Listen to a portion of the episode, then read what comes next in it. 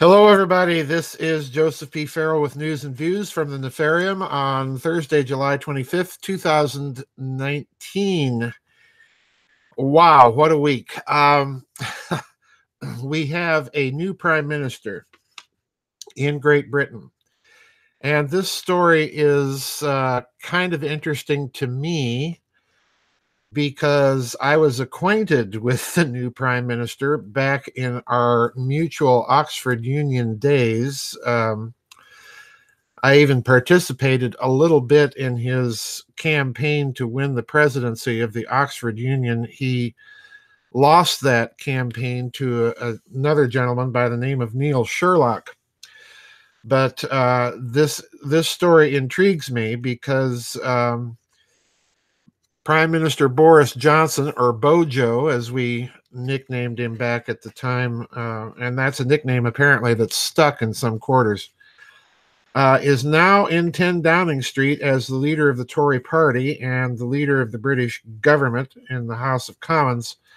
So I want to talk today about some of the things that he's facing. There's an excellent article that I've linked for you in uh, when I post this that was over at Business Insider. This article is by Samantha Lee, and the article title is Five Big Problems Boris Johnson Has to Deal with on His First Day as Prime Minister.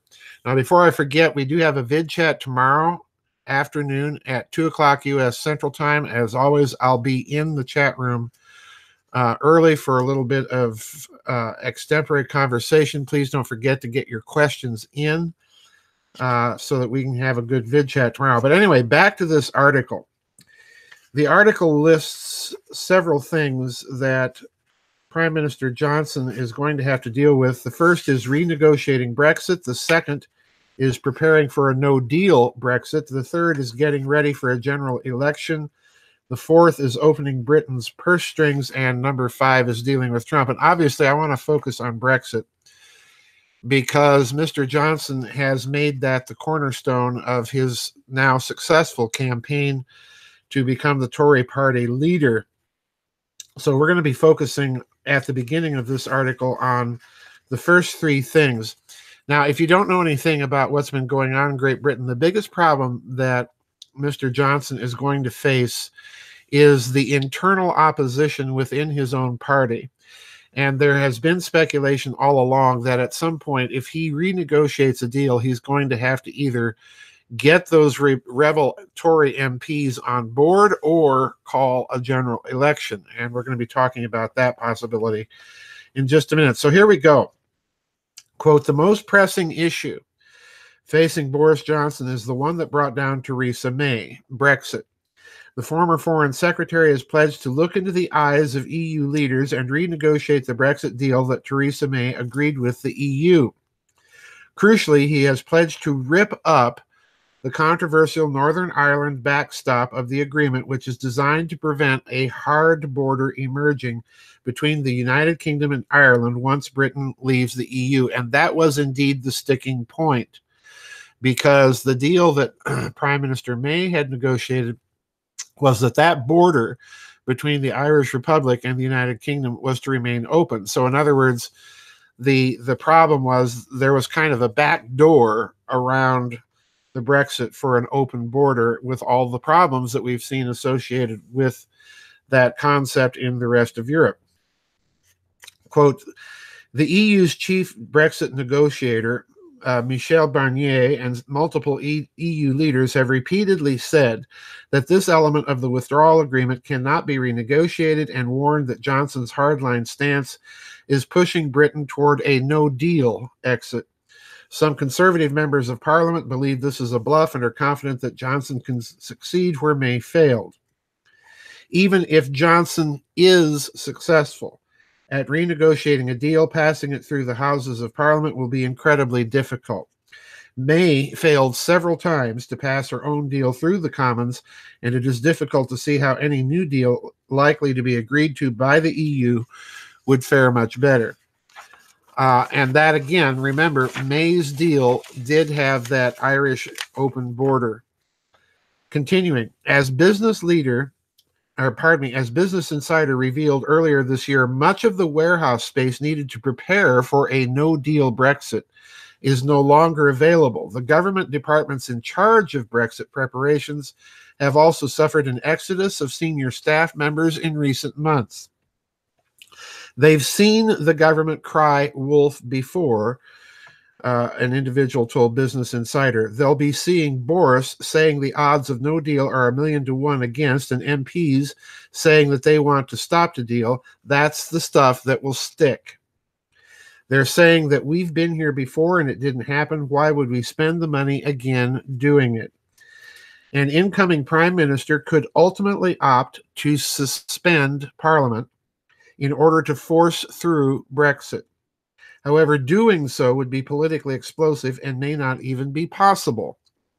Just last week, rebel conservative members of parliament inflicted a heavy defeat on the government when they voted for an amendment designed to prevent the next prime minister, that's now Mr. Johnson, from suspending parliament in order to force through a no deal Brexit. The measure, which passed by a majority of 41, secured the support of large numbers of conservative rebels with several current government ministers also abstaining.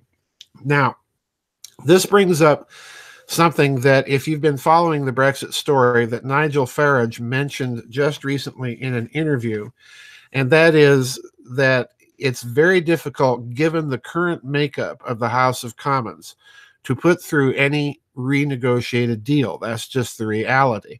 So it may end up that Mr. Johnson will have to recall will have to call a general election sometime between now and the hard Brexit date of October 31st, which he has pledged that it's going to happen one way or the other. All right. So let's given let's go into this general election business. Quote, given that Mr. Johnson has promised to deliver Brexit no matter what, he may ultimately have little choice but to go back to the country and hold a general election. But conservative MPs really don't want to do that.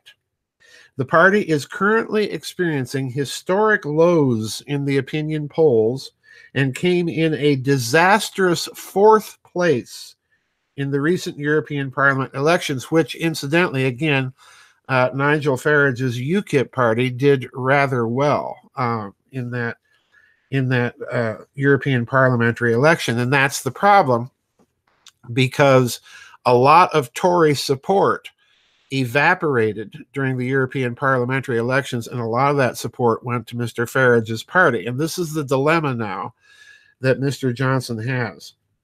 With so many voters who backed them at the last election fleeing to the Brexit Party and the Liberal Democrats, almost no conservative MPs are keen to rush in to another vote.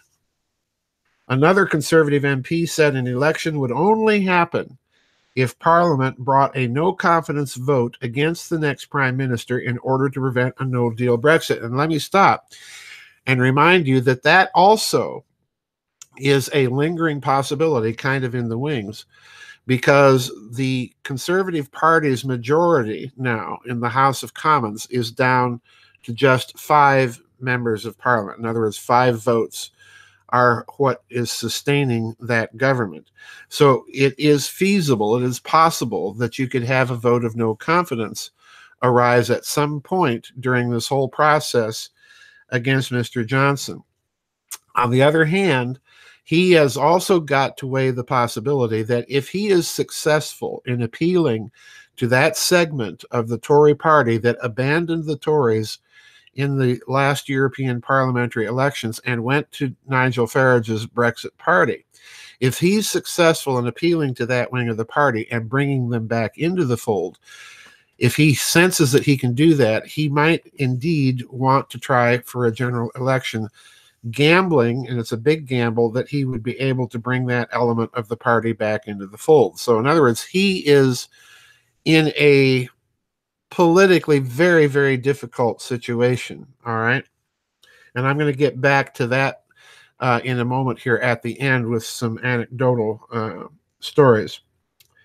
If the Conservative Party experiences a surge in the polls following Johnson's election, the temptation to go back to the country could be too much to resist.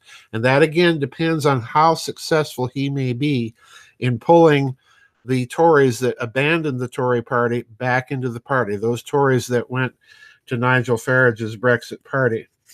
So he is he is dancing on a tightrope. Uh, and the other problem that he faces is he has promised to go through with a hard Brexit, with a no deal Brexit on October 31st if he's unsuccessful in renegotiating aspects of the deal to leave the European Union. So, this is the problem that he faces. Um, if he's successful in any appeal to the Tory deserters, let's call them, then that's probably going to be a signal that he might try to call a general election. Uh, so I, it, it's a very, very difficult situation to read. But here's the difficulty. Um, as I indicated at the beginning of this, I was acquainted with Mr. Johnson. He he would not obviously remember me now, but I was acquainted with him back when we were both in, in, at the University of Oxford and in the Oxford Union. And he did run for the presidency of the Oxford Union, uh, losing, as I said, to a gentleman by the name of Neil Sherlock. But my impression of the man then and my observations of him now remain more or less the same. Uh, Johnson is a wheeler dealer uh, and he will he will make promises, and he's a good negotiator uh, when it comes down to to things. And he he also has a, a kind of a stubborn streak. I don't know how else to put it.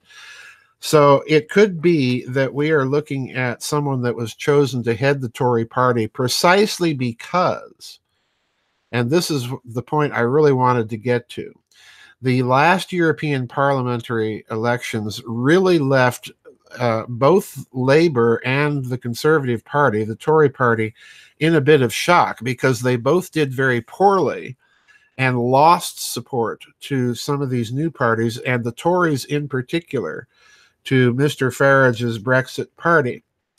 So my suspicion is that Mr. Johnson was was chosen as the leader of the party and now uh, the leader of the government, to bring back and and to heal those rifts within the Tory party and reestablish it as a as a major political force in the United Kingdom.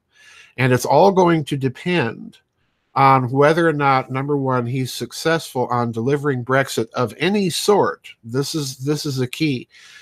He has pledged to try to renegotiate, but He's also pledged to take the United Kingdom out of the European Union one way or another. So that's number one. And number two, he's got to stitch that uh, old Thatcherite dry element of the party, if I can if I can refer to it that way, uh, back into the party in order to cement its position in the government. So he's got his work cut out for him. But I suspect uh, knowing knowing Bojo that he's got some sort of plan in his head or plan in the offing that he shared with very few people on how he plans to do this. The real key is going to be to watch the British Parliament if they have general elections.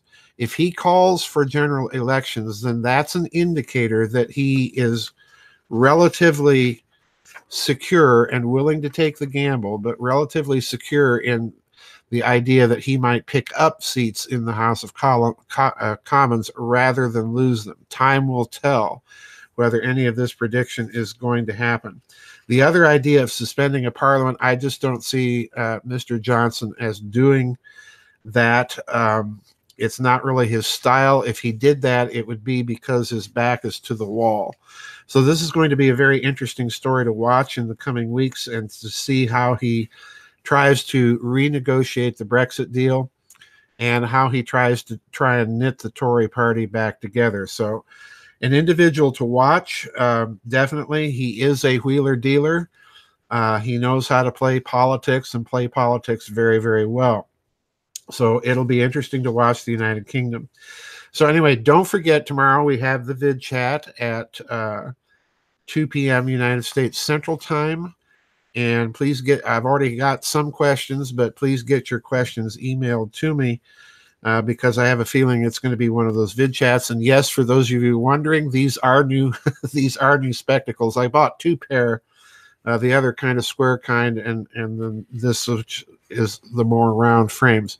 Anyway, I hope to see everybody tomorrow for vid chat. Watch Mr. Johnson; he's going to be an interesting fellow to follow in the next few weeks. And uh, we'll see you on the flip side. Bye bye, and God bless.